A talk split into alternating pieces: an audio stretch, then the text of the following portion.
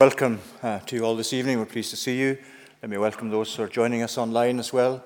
It's always good to see folks joining online. We trust that God will bless to us this time of worship as we meet in His name. The Youth Fellowship uh, meets tonight. That's at 7:45. That'll be in the MA Hall, and you can see the details for the services throughout the week uh, on the page there as well on that first page. Um, on the other page, the Slavic Gospel Association prayer meeting. Uh, please take note of, of that. There is uh, login details available for those who wish to join by Zoom, and they're hoping that in-person meetings can resume uh, soon. There's an intimation for Hope Bridge, uh, Coatbridge. The Free Church in Coatbridge are uh, looking for help to um, increase the amount they have for uh, raising a sum to increase the accommodation uh, in the church. And if you're interested in that, you can actually leave an envelope in the plate. Just mark it Hope Church if you can help with that. Any donations will be welcome. Uh, Blythswood appeal, uh, you can see already over £200,000 has been raised um, for the Blythswood emergency, U- Ukraine emergency appeal. Uh, if you wish to donate to that further, you can do so uh, by calling that number that's shown there, or else uh, on, again, you can put an envelope in the plate here with Ukraine appeal, and that'll be forwarded to the relevant people. Thanks also due to those who helped with the bacon craft uh, yesterday. Uh, that raised a total of £880 for WFM funds. And so, uh, grateful thanks to all who helped and all those who came uh, to buy materials as well. Uh, Providence Christian School, as you can see, are holding a prayer meeting tomorrow evening at the Providence Christian School in the Cairns community. That's uh, on Zoom, so you can get details of the Zoom connection uh, on that phone number or else by emailing providenceschool at icloud.com. I uh, should have had on the intimations today, and that's uh, my fault for not having given it through to Lizzie. Uh, as you know, on, on uh, Wednesday night there was a congregational meeting, and the congregational meeting was to elect a name to go forward for the, filling the vacancy in the assistant minister's post in the congregation. Uh, the outcome of the meeting was that Reverend Callum Murdo Smith was elected uh, as prospective uh, assistant minister. He is in Uist at the moment, North Uist. And uh, the next part of the process will be that we will uh, send a request to the presbytery, which meets next Tuesday.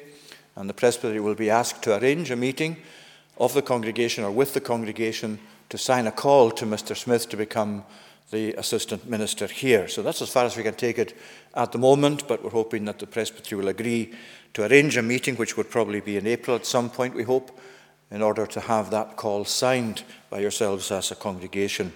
And then things will just proceed from that, we hope, towards the final settlement, uh, whenever that will be.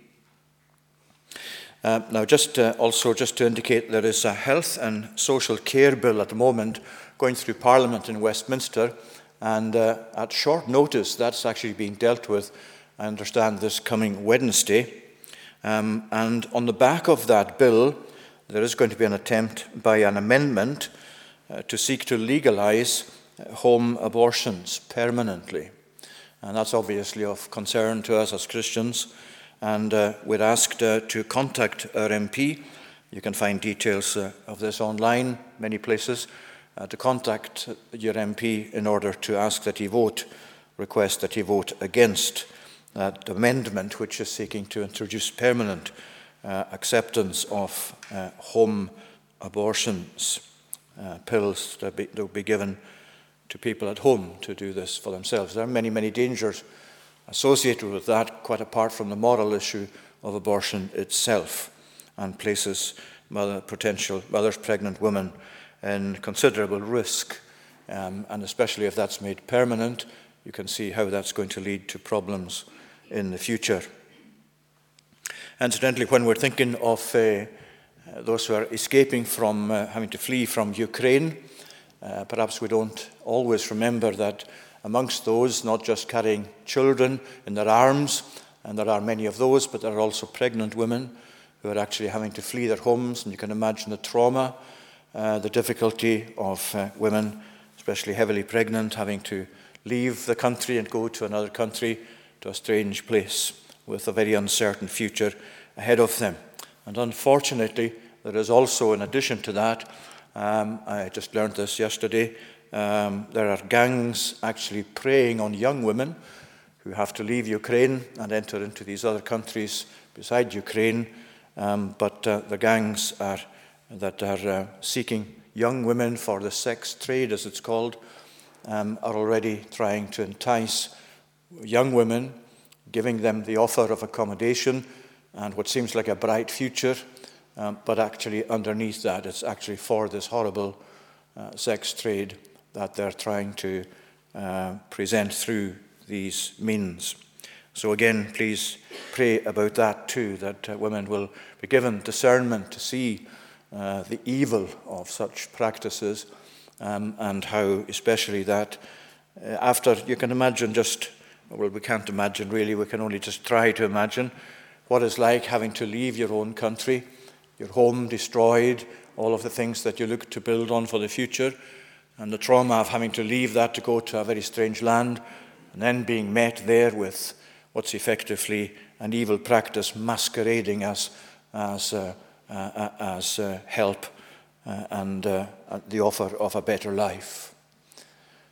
What a terrible world we live in uh, when such evil can ride upon the back of other evil and make use of it for its own ends. Such is our fallen sinful world. Well, these are the intimations. Then, for the moment, let's turn to worship God, uh, worshipping Him first, uh, singing His praise in Psalm 34, Psalm 34 in the Scottish Psalter. We're singing to tune Jackson, page 246, and that's verses 1 to 9. God will I bless all times, His praise my mouth shall still express. My soul shall boast in God, the meek shall hear with joyfulness. Extol the Lord with me. Let us exalt his name together. I sought the Lord, he heard, and did me from all fears deliver. Verses 1 to 9 to God's praise.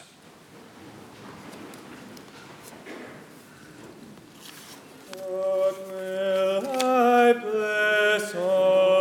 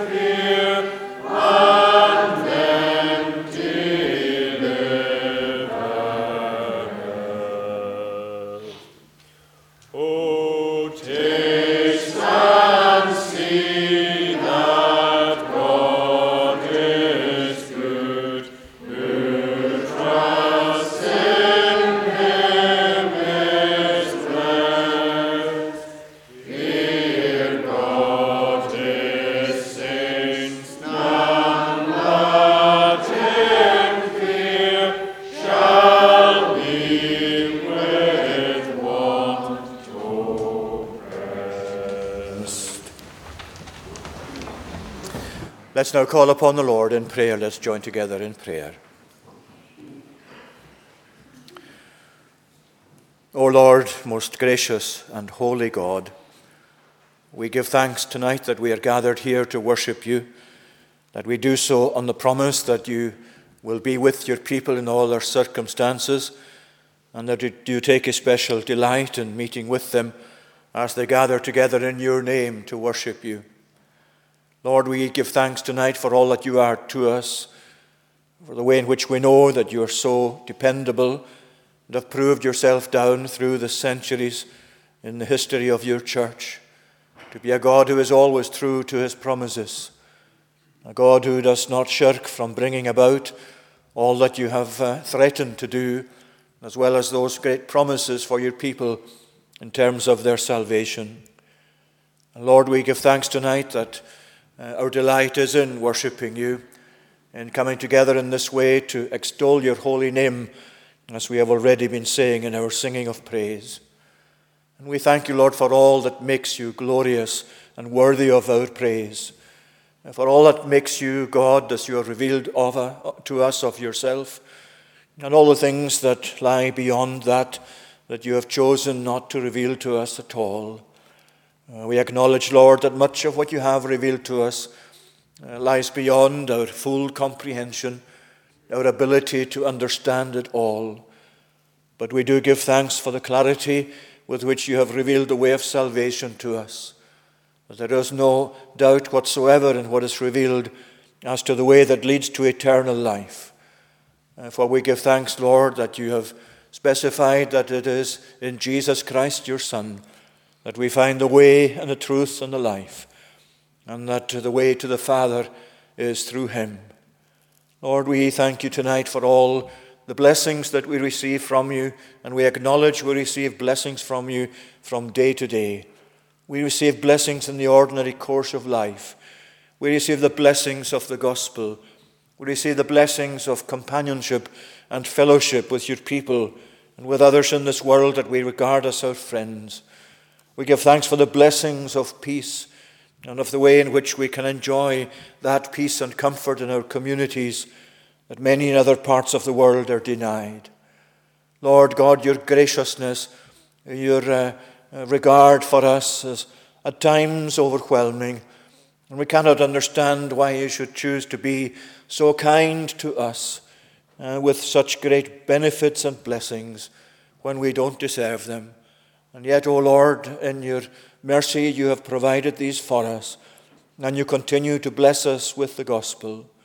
We pray tonight that you'd bless your word to us. We thank you that we have your word so central to our lives and so central to our worship too.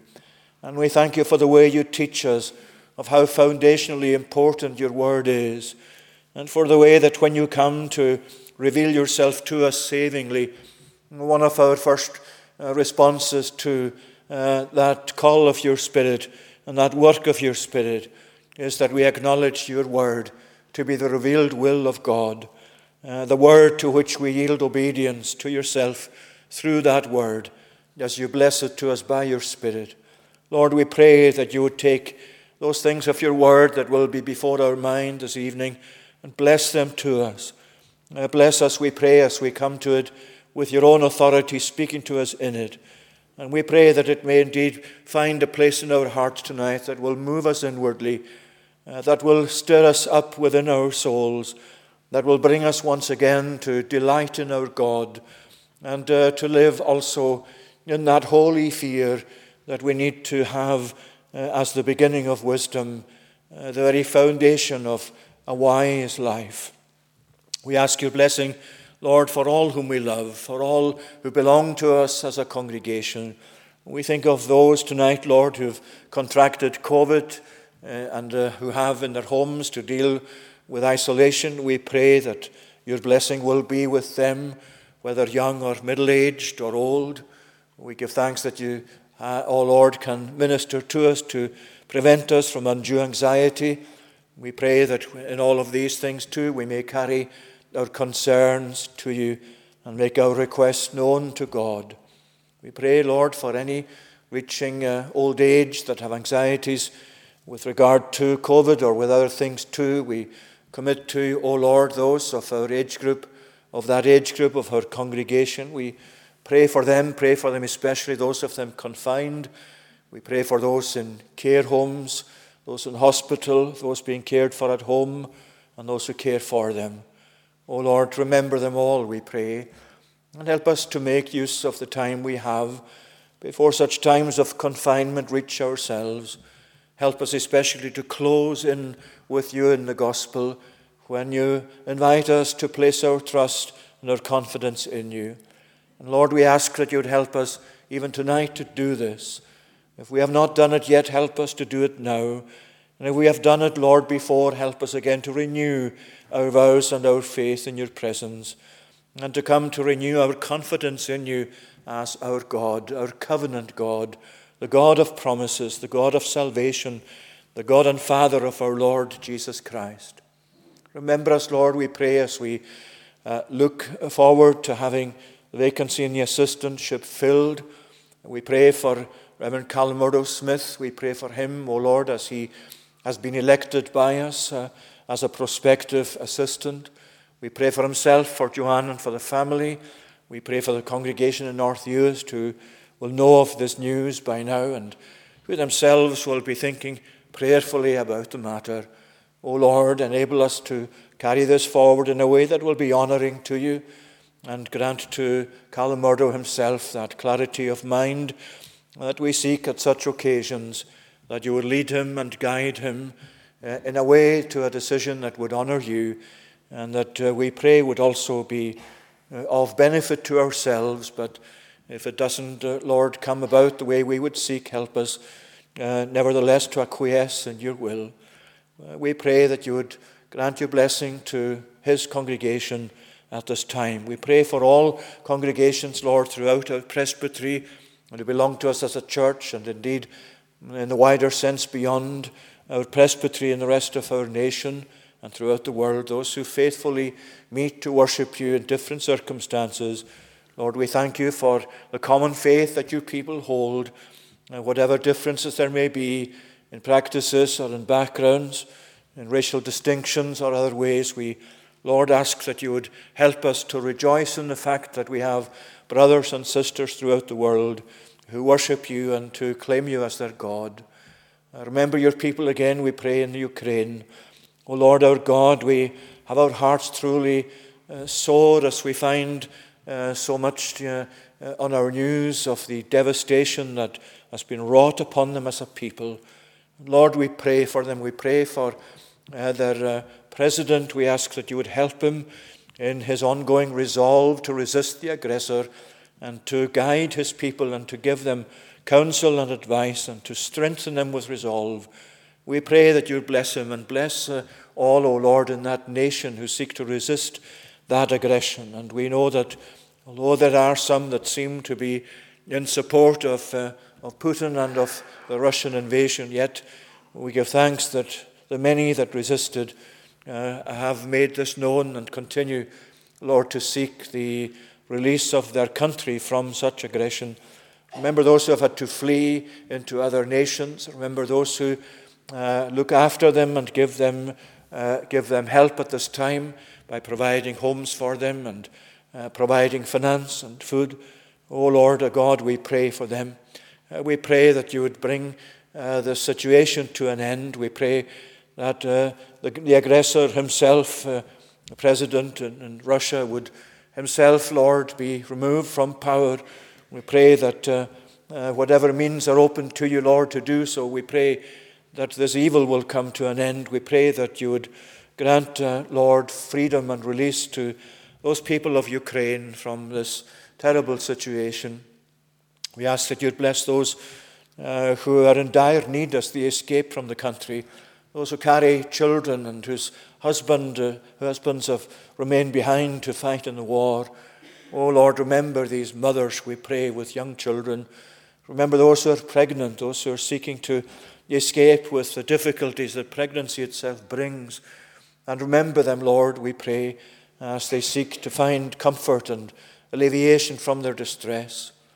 Remember those young women, too, faced with what seems to be prospect of a better life, and yet find, O oh Lord, that they will, if, uh, uh, if they accept, be locked into the terrors of uh, sexual trade. Lord, we uh, pray against this and pray that you would uh, grant to them the discernment. We pray that these gangs may be overcome by uh, those who have the betterment of people at heart. We pray too for our Parliament. Lord, we pray that you would bless them in this coming week as they debate this bill, and we pray that the attempt to uh, introduce the legalization permanently uh, of home abortions will be defeated. Lord, we pray in regard to abortion anyway, and we pray that you would grant those who help those with pregnancies, especially those who have unexpected or unwanted pregnancies in different parts of the country, but especially, Lord, in our own locality, who help with a pregnancy crisis to those affected. Oh, Lord, our God, we commit their work to you and ask that you'd encourage those who are seeking to bring counsel and advice and help practically and spiritually uh, to such people. And so remember, Lord, we pray all of our people as we commend them to you. And we ask tonight, O oh Lord, that all who are watching online as well and joining us, uh, uh, and uh, wherever they may be, we pray for them and ask that you would be pleased, Lord, to bless them in their own homes and families and localities uh, throughout the world, wherever it is they belong to. Grant that the gospel tonight may truly come to bless us and bless us inwardly and bless us permanently. Uh, for we seek the extending of your kingdom and the glory of your name and the furtherance of your cause. And we ask all of this with the pardon of our many sins for Jesus' sake. Amen. Let's read now from God's Word in the Epistle of Paul to the Philippians, Paul's letter to the Philippians, and the final chapter, chapter 4.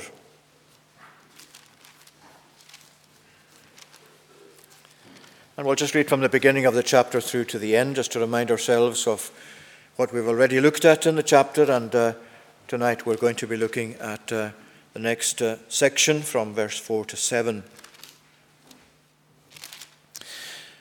Therefore, my brothers, whom I long, uh, love and long for, my joy and crown, stand firm thus in the Lord, my beloved. I entreat Euodia and I entreat Syntyche to agree in the Lord. Yes, I ask you also, true companion, help these women who have labored side by side with me in the gospel together with Clement and the rest of my fellow workers whose names are in the book of life. Rejoice in the Lord always. Again, I, I will say, rejoice. Let your reasonableness be known to people. The Lord is at hand. Do not be anxious about anything, but in everything by prayer and supplication with thanksgiving, let your requests be made known to God, and the peace of God, which passes all understanding, will guard your hearts and minds in Christ Jesus.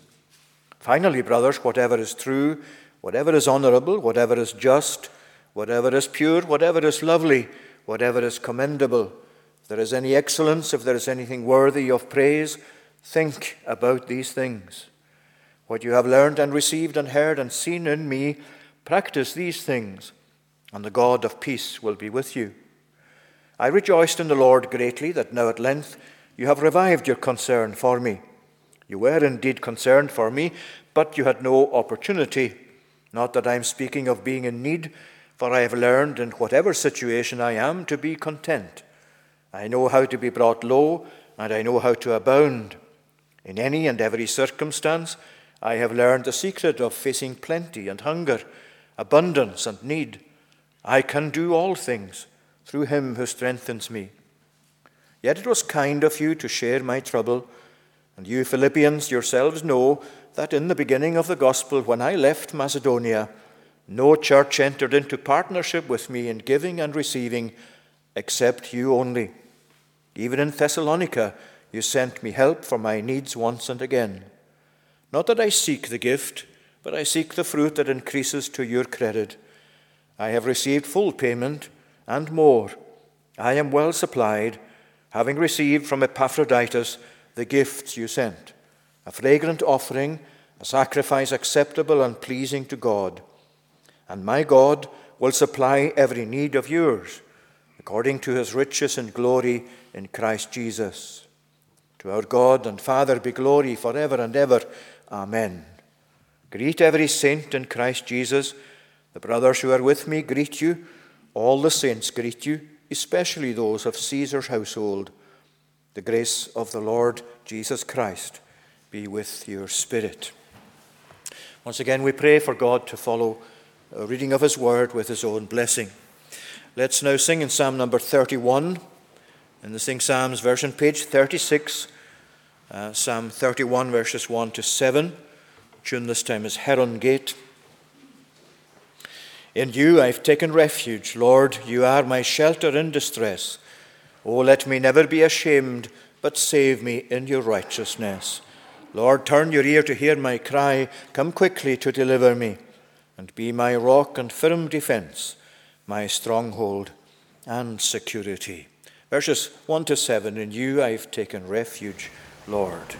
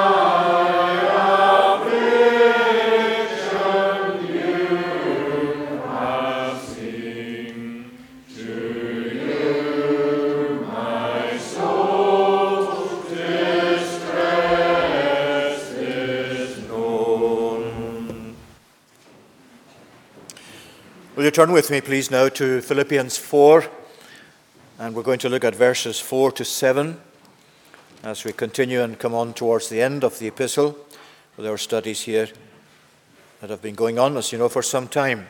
Rejoice in the Lord always. Again, I will say, rejoice. Let your reasonableness be known to everyone. The Lord is at hand. Do not be anxious about anything, but in everything by prayer and supplication with thanksgiving Let your requests be made known to God, and the peace of God, which surpasses all understanding, will guard your hearts and minds in Christ Jesus. Well, here in these verses, verses 4 to 9 especially, you have what you might regard as a set of bullet points that the apostle is using as he comes towards the end of his letter here to uh, this church in Philippi. But they're not just randomly assembled uh, bullet points, if you like. You can see the way that we, we have bullet points, as you know nowadays when we list things uh, in terms of bullet points. They're not random points, they're actually very closely connected together. And you can see some of the ways in which they're connected together. For example, he is saying here uh, that the peace of God uh, will guard your hearts and minds. And then he finishes in verse 9 this section by saying, The God of peace will be with you, the peace of God and the God of peace.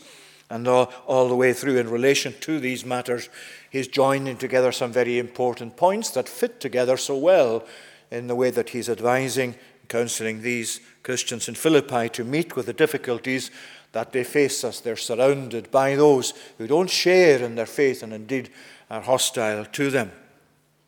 And we can say that uh, in verses 4 to 7, the apostle has assembled these points under three imperatives. Uh, three imperatives in the sense they're commands, really. Uh, we call them imperatives in the way that they're set out here. There's rejoicing, reasonableness, and requests. We could take these as our, the heading of our study this evening uh, rejoicing, reasonableness, verse 5, rejoicing, verse 4, and requests in verses 6 to 7. And if we just make our way through these, we'll see how the apostle joins all this together and what we can take ourselves from this to encourage us tonight and to challenge us as well with regard to living our life in the setting in which God has placed us. So, first of all, this rejoicing, verse 4 Rejoice in the Lord always. Again, I will say, rejoice. Now, it's important you see there, he's saying, Rejoice in the Lord always. It's in the Lord that he is setting out the rejoicing for them. And as he sets out this imperative to rejoice always, and he repeats it there, it's in the Lord that they are to rejoice. And that's so, so important because it uh, brings before us the fact that in the apostles' mind, these Christians in Philippi know the Lord for themselves. They have a saving relationship with the Lord, as far as the apostle is concerned. They have a live relationship with Him. They draw their encouragement and their strength from Him. They live for Him. They worship Him. They commend Him to those around them as they live as Christians in Philippi in the difficulties that they faced. In other words, He's reminding us that our rejoicing is very different to what we might call in worldly terms being happy. Because being happy, in the worldly sense of it, is very much tied to your circumstances. And the circumstances that make us happy, and there's nothing wrong, of course, with being happy and having happiness on that level, if you like. There's nothing at all uh, in the Bible to actually discourage you from being happy in the proper worldly sense. But then the things on which that happiness is based can very quickly be taken from you even in a happy relationship, and the happiness that a loving relationship brings. We're very familiar with the fact that that can very suddenly or unexpectedly come to an end. And if the basis of the happiness is that relationship itself or whatever else circumstances make us happy, then the happiness is going to be drastically affected by the removal of what makes us happy in a worldly or secular sense. Remember, it may well be, in fact, that the apostle was thinking of uh, the words of the prophet Habakkuk and other similar passages uh, in the Old Testament. Habakkuk is a very short um, book, as you know, but it was written at times of crisis in uh, the people of, of, of, Israel, of Judah.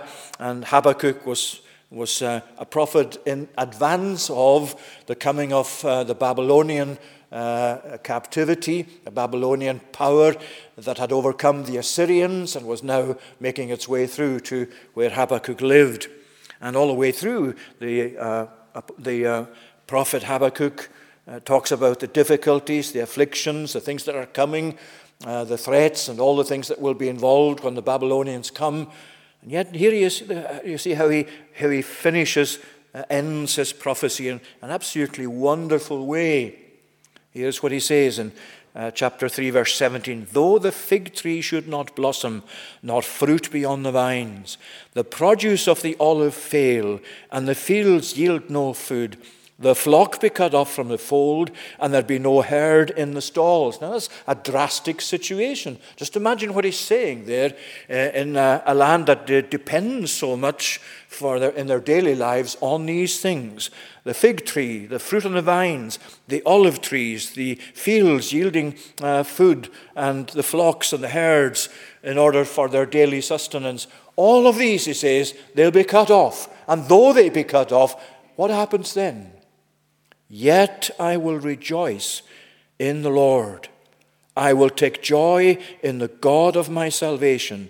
God the Lord is my strength. He makes my feet like the deer's. He makes me tread on my high places. You see what he's saying? Though all of this will take place or should take place, yet I will rejoice in the Lord my God. In other words, he's saying, Though the Lord should take away what effectively is a, a, worldly or this worldly foundation for happiness, I have something better than that, he's saying. I have another foundation. I have a better foundation. I have the Lord my God. And though I would not be able to rejoice any more in the ordinary things of life, even though they are essential in many ways, yet I will rejoice in the Lord my God. And that's really what the apostle is saying here with regard to the Philippians as well. That's how he's putting it here and why he's repeating it to reinforce the point. He's saying to the Philippians, Your, your uh, rejoicing is different to just the ordinary sense of being happy. Because being happy is itself largely taken up with the things of this present life, with material things with financial comforts. But the apostle is saying, Rejoice in the Lord always. And again I say, Rejoice. Uh, Timothy Keller, uh, in one of his books, American uh, pastor, in his book Counterfeit Gods, The Empty Promises of Money, Sex, and Power, and the Only Hope That Matters, that's the title of the book, he says this Rejoicing in the Bible is much deeper than simply being happy about something. Paul directed that we should rejoice in the Lord always. But this cannot mean always feel happy, since no one can command someone to always have a particular emotion.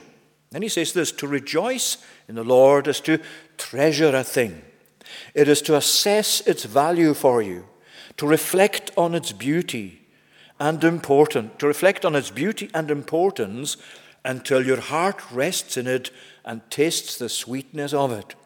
Rejoicing is a way of praising God until the heart is sweetened and rested, and until it relaxes its grip on anything else it thinks it needs.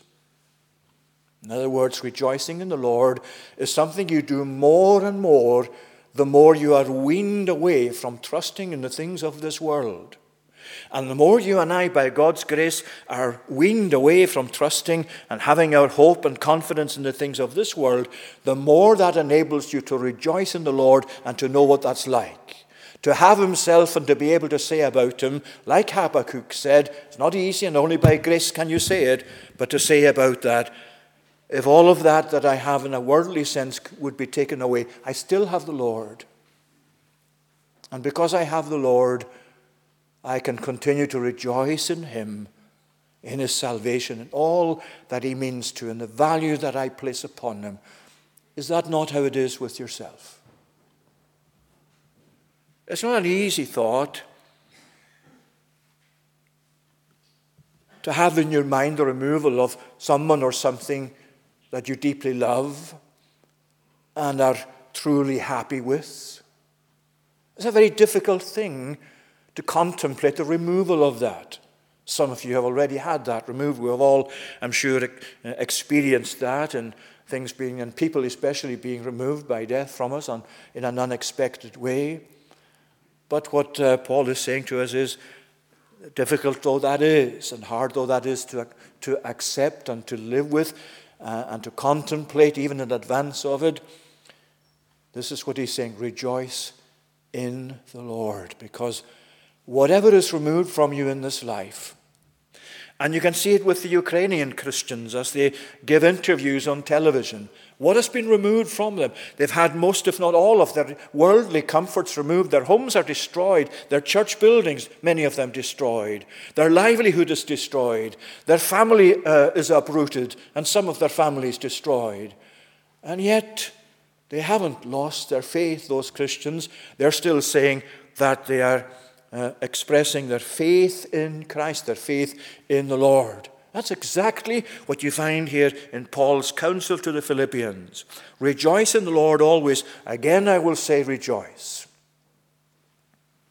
And of course, we do have so much, even in a worldly sense, that we can say to God, Thank you for, and to be happy and to rejoice that we have these as well, but it's Himself especially that you need to have and must have tonight. Because only there can you have this lasting, true joy and happiness. So that's the first thing, rejoicing. Second thing is reasonableness in verse 5. Rejoice in the Lord always. Let your reasonableness be known to everyone. Now you can see that this is something that comes into relationships and comes into especially the way that we are required to treat other people. Let your reasonableness be known to everyone. In other words, those that you meet with, those that you interact with, let your reasonableness be known to them. Let that be what characterizes the way that you deal with them. What does he mean by reasonableness? Well, it's a word which uh, can uh, and is in other places translated gentleness. In fact, if you go to the qualifications uh, for the eldership, and at this point, elders' ears should be fully listening, including my own. Remember the 1 Timothy chapter 3 passage, where he says that if anyone aspires to the office of overseer, by which he means elder, he desires a noble task. Therefore, an overseer, an elder, must be above reproach, the husband of one wife, sober minded, self controlled, respectable, hospitable, able to teach, not a drunkard, not violent, but gentle. There's the word reasonable. Same word exactly translated reasonableness in Philippians 4, the word gentle or gentleness, not quarrelsome, and so on. Not violent, but gentle, not quarrelsome. That's what's uh, meant by Paul being reasonable. Let your reasonableness, let your gentleness be known to everyone, to everybody that you meet. Everyone, is not leaving anybody out. He's not saying pick and choose who you're going to be gentle with or reasonable with. It has to be something you do to everyone. Because a lot is at stake when we're otherwise. Not just for elders, of course, but if you meet somebody, a man who's always quarreling with people, even uh, uh, though he may very well be a Christian, that person is not fit to be an elder because he doesn't meet the qualifications for eldership that you find in the New Testament. And no Christian should have that quarrelsomeness, uh, that lack of gentleness, that opposite of gentleness about them. What he's saying here, let your reasonableness, let your gentleness be known and of course, that itself goes back to Jesus as well, the way that he actually handled hostility and met with hostility. When he was reviled, he did not revile back, he did not reply in kind to the abuse that he received. And that's so important for ourselves and very difficult at times, especially if we're more naturally fiery type of people. Because, for one thing, the credibility of the gospel is at stake. That's why one of the reasons that Paul is so concerned with this. They're facing people outside of the church in Philippi that are hostile to them. They need to hold out the gospel message of salvation in Jesus Christ just as you and I do today. But in many ways, for that world out there, the credibility of the gospel is assessed in terms of your life and mine. It's in terms of how you speak to them, how you react to them, how you actually deal with the hostility that you meet within them. In many ways, they're going to measure your Christianity by that. Let your reasonableness, let your gentleness be known to everyone. And for that, we need God's grace. We need to pray for this and pray that God will give us this and continue to, to uh, enable us to be this kind of person that's gentle and reasonable with everyone else. Rejoicing, reasonableness, and of course, that too, as we said, is reflecting what Christ himself was when Paul wrote to the Corinthians. In 2 Corinthians, he made an appeal to them. 2 Corinthians 10, verse 1, um, there's the apostle saying, I appeal to you, I entreat you by the gentleness of Christ. In other words, he's saying, by the gentleness that you know characterizes Jesus, I'm appealing to you by that. And he goes on to then speak about what he is uh, seeking from them. Well, here is this reasonableness, rejoicing, reasonableness, and now requests. He's saying, Don't be anxious about anything. Of course, he's saying here, the Lord is at hand. Now, we came across a similar uh, reference uh, this morning in James chapter 5. Uh, the Lord is at hand. Uh, and, and, you'll find some people suggesting that, that Paul and others were uh, mistaken when they thought the Lord was near, the Lord's coming was, was near. And then they'll say to you, well, there's, there's all of these hundreds, thousands of years, more than 2,000 years since the apostle wrote this. Surely he was mistaken if he was saying, the Lord is at hand. What does he mean? Well, he means, for a start, that for those who live by faith, the Lord is at hand every day. The coming of the Lord is a reality to them every day. It might not be tomorrow, it might not be even during their lifetime, but as far as they're concerned, in the workings of their faith, in the operating of their faith, in the exercise of their faith, the Lord is at hand. The coming of the Lord is as near to them as they think about it, as they require it, as they desire it, as they look forward to it, as if He was here personally in, in, in His physical presence. The Lord is at hand. We're aware of his coming, whenever that will be. And he's saying, um, don't be anxious about anything, but in everything by prayer and supplication with thanksgiving, let your requests be made known to God.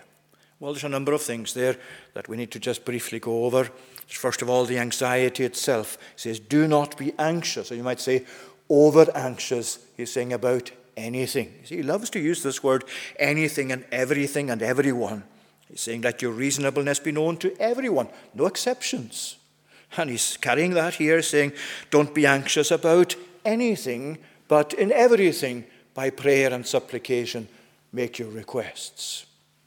He's not leaving uh, uh, anything out, as he says this to, to them, and now we're facing the same because the Word of God here is saying this to us.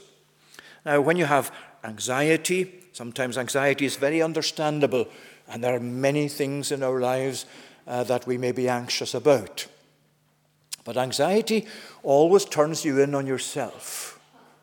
To some degree or other, anxiety, this kind of worrying, always turns in on yourself. You begin to look at yourself, you begin to look at your circumstances, you begin to assess things in that very inward personal way. Remember how Jesus in Matthew chapter 6, that great passage, as part of the Sermon on the Mount, uh, as he said to the disciples, not to be anxious about what their clothing would be, what they would eat, what they would put on, because he said, for a start, the birds of the air and uh, those animals in the creation are looked after by God.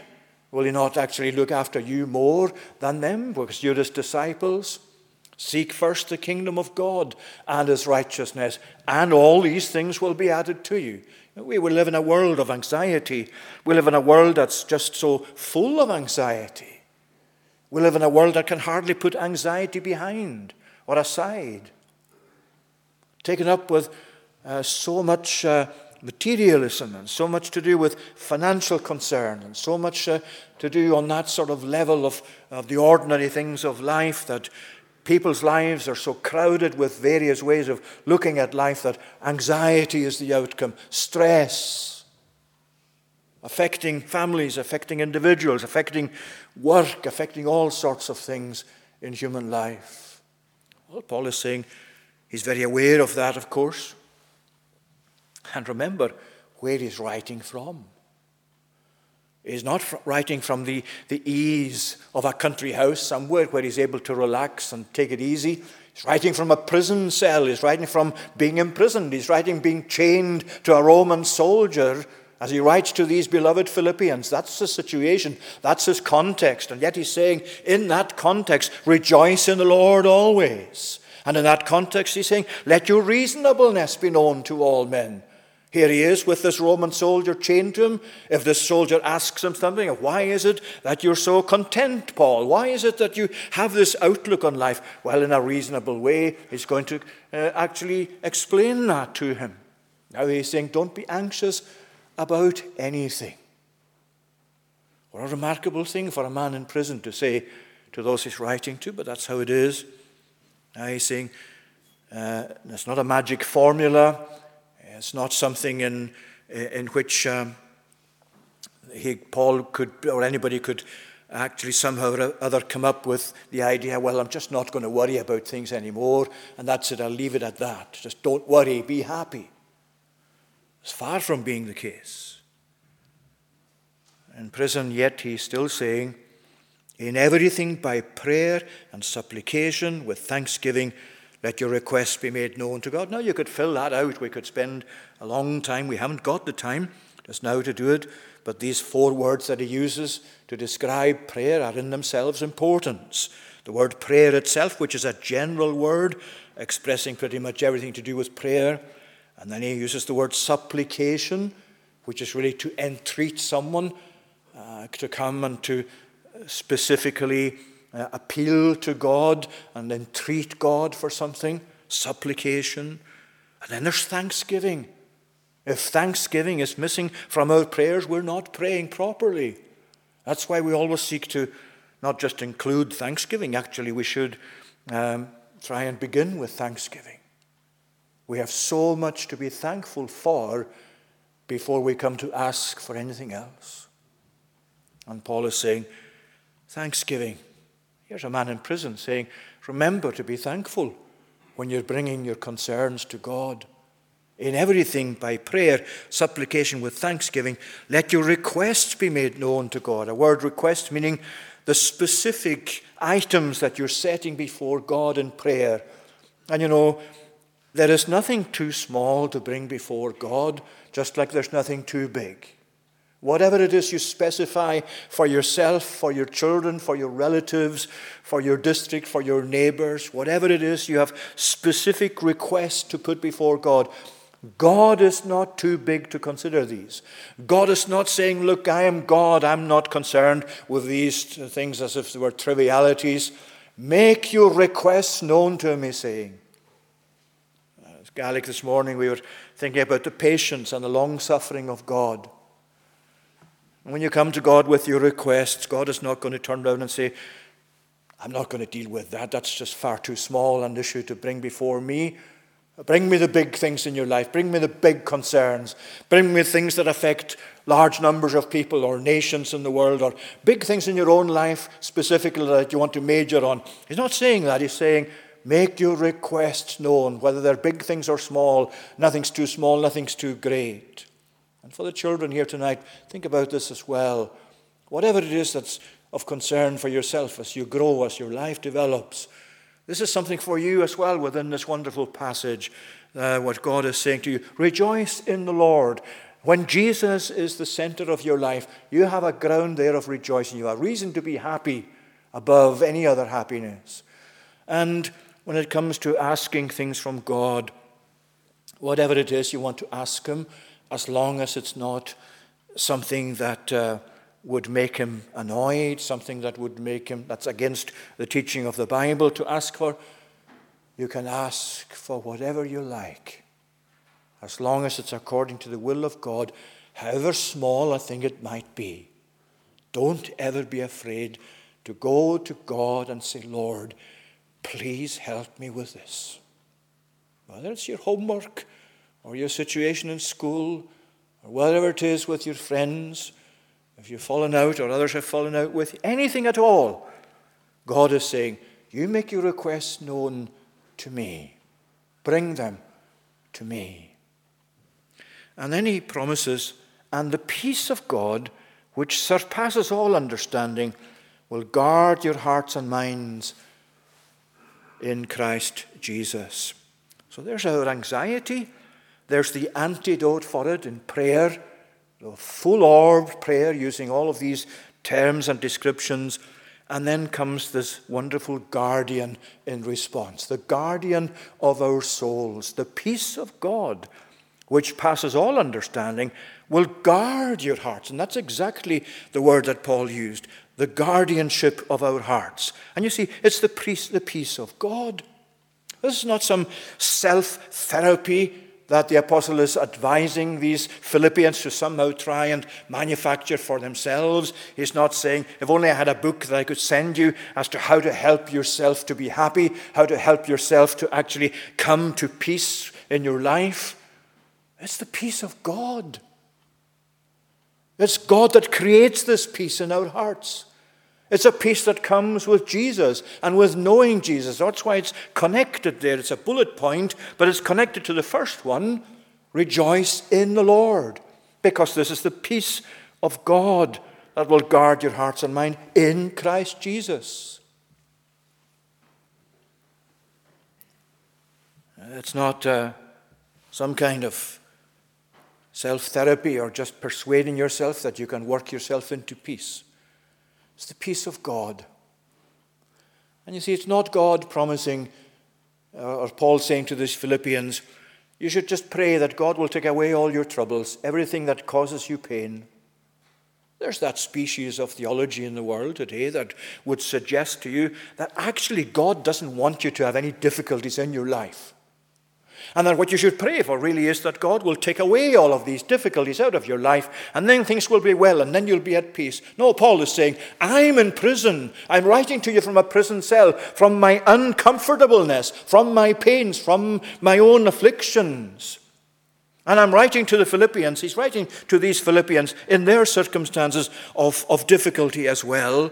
And he's not saying, oh, God's going to take away everything that causes you pain and takes away your trials, and then all will be well with you. No, he's saying, in the pain, in the midst of the trials, as life goes on, as you come to trust in God, as you come to make your concerns known to Him, to bring your peace to Him, to bring your request to Him, that's where His peace is going to guard your hearts. As you face the difficulties, as you wrestle with the problems, as you try and face up to your anxieties. The he says is how to do it. Prayer, supplication, thanksgiving, request to God, and then the peace of God, which surpasses all understanding, will guard your hearts and minds through Christ Jesus. Isn't it interesting that he says it passes all understanding, this internal peace that God gives to his people, that God gives to us as an answer to prayer, to, as an antidote to our anxieties, and a strengthening in our toils and in our worries and our concerns. And he's saying here, it passes all understanding. Well, you don't need to understand every single detail, or even most of the details, about how this peace of God comes to you or how it works to guard your hearts and mind. You might be able to say, you might be saying, Well, I don't understand how this peace of God is able to guard my heart and mind. You don't need to understand that in order to have it or enjoy it or benefit from it. Most of you came, or many of you came here tonight um, in a car some of you driving, some of in a car driven by others. You don't need to understand how that engine works, how that engine transmits power to the wheels in order to benefit from having a car. You get into it, you learn to drive it. You don't actually have to know anything much about how the engine works as long as you keep watching the warning lights and then take it to the mechanic. But you don't need to actually know how it works to benefit from it, to travel in it, for it to be wonderfully efficient for you. And that's what he's saying about the peace of God. It surpasses all understanding. You can't possibly understand everything to do with it. You can't pack all of that into your head, into your heart, because it's the peace of God. It is a peace that Jesus died in order to achieve for us. No way we can understand every detail of that, but the thing is, you don't have to. The wonderful thing is, you can have it, and it, you have it in Christ. It's yours when He is yours. And it's come, it comes as an answer to these uh, aspects of prayer that He's dealt with to bring out anxieties to God. And He's saying it will guard your hearts. That's an important word. It'll guard your hearts. Our heart needs to be guarded. And Paul has a vision here, almost like these anxieties, these worries coming to invade the space of our soul, just like an invading army. And what he's saying, you face the invasion that's coming from these anxious thoughts that keep rising up in your soul, that come as you look at things around you or in your family life or in your own life, whatever it is. Very often, these, the host of these anxieties are just like an army invading your soul. And Paul is saying, the peace of God is your guardian. It's standing on sentry duty in your heart. And that's how you face the anxieties. You look to the peace of God and you bring yourself before God in prayer. And the peace of God, as He's pleased to bring it to you, is the way God garrisons your heart and gives you that peace. Remember wonderful words of Isaiah, and I'm just about finished. Uh, Isaiah, uh, when he uh, wrote in chapter uh, 26, words I'm sure you're very familiar with, but they're wonderful words, uh, where he says, uh, We have a strong city. this song will be sung in the land of Judah. This is words that he was setting out as a song to be sung. Open the gates. We have a strong city. He sets up salvation as walls and bulwarks. Open the gates that the righteous nation that keeps faith may enter in. Then he says this You keep him in perfect peace, whose mind is stayed on you, because he trusts in you. Trust in the Lord forever, for the Lord God is an everlasting rock. Wonderful combination of terms. But you see what he's saying? You will keep him, you, Lord, will keep him in perfect peace, the peace that is your own you will give that to him who trusts in you, whose mind is stayed on you because he trusts in you. Now, it's not the trust that forms the basis of confidence for Isaiah. You could say, with, if you wanted to emphasize the words, you will keep him in perfect peace whose mind is stayed on you because it is in you that he trusts. That's the secret of the peace. It's in you that he trusts. You, Lord, are the source of the peace. And therefore, you, Lord, are the one he trusts in. And as trusting in you, you will keep him in your peace. Because the Lord God is an everlasting rock. And that's essentially what Paul is saying. Christ is your rock. Jesus is your rock. The Lord is your rock. And as the, as the rock, your rock, He is the source of your peace. Because, as he says here, it will keep your hearts and minds in Christ Jesus. You see, the way he wonderfully provides what you might say is a, a, a literary envelope, where he says, in the Lord in verse 4, and he finishes verse 7, in Christ Jesus, same thing. And within the, within the, the, the envelope, if you like, where you have these two sides, within the contents of the envelope, you have all of these wonderful things the rejoicing, the reasonableness, the peace of God. You make it yours by having Jesus as yours. You don't manufacture this peace, but you don't have to. You and I couldn't do it anyway. What you do need to have is to have your trust and faith in the Lord Jesus Christ. And to do that, you accept him as he's offered in the gospel as a Savior to us, as the Savior, as our Redeemer, the only Redeemer. Do you have something greater than happiness? Greater than happiness in worldly terms? Do you have the peace of God? The rejoicing that's yours in Christ? Do you have Jesus Himself? Do you know Him? Whom to know is life and peace. Friends, there is a lasting joy. There is a lasting peace. It is yours in abundance in the Lord Jesus Christ. And if He's not yours tonight, don't you want Him? And if you want Him, don't you want to take Him now? Is this not your opportunity to come to know a joy and peace that no power on earth or in hell can ever destroy? May God bless these thoughts on His word to us. Let's conclude now by singing to God's praise in Psalm number four. Psalm 4 in the Sing Psalms version on page number 4. And we'll read from verse 4, these final four verses. In anger, do not break God's law. Consider and be still. Present a righteous sacrifice and wait upon his will. Oh, who can show us any good? I hear so many say, O Lord, shine on us with your light.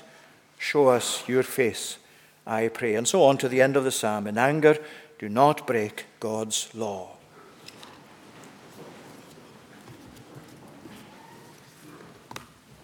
Now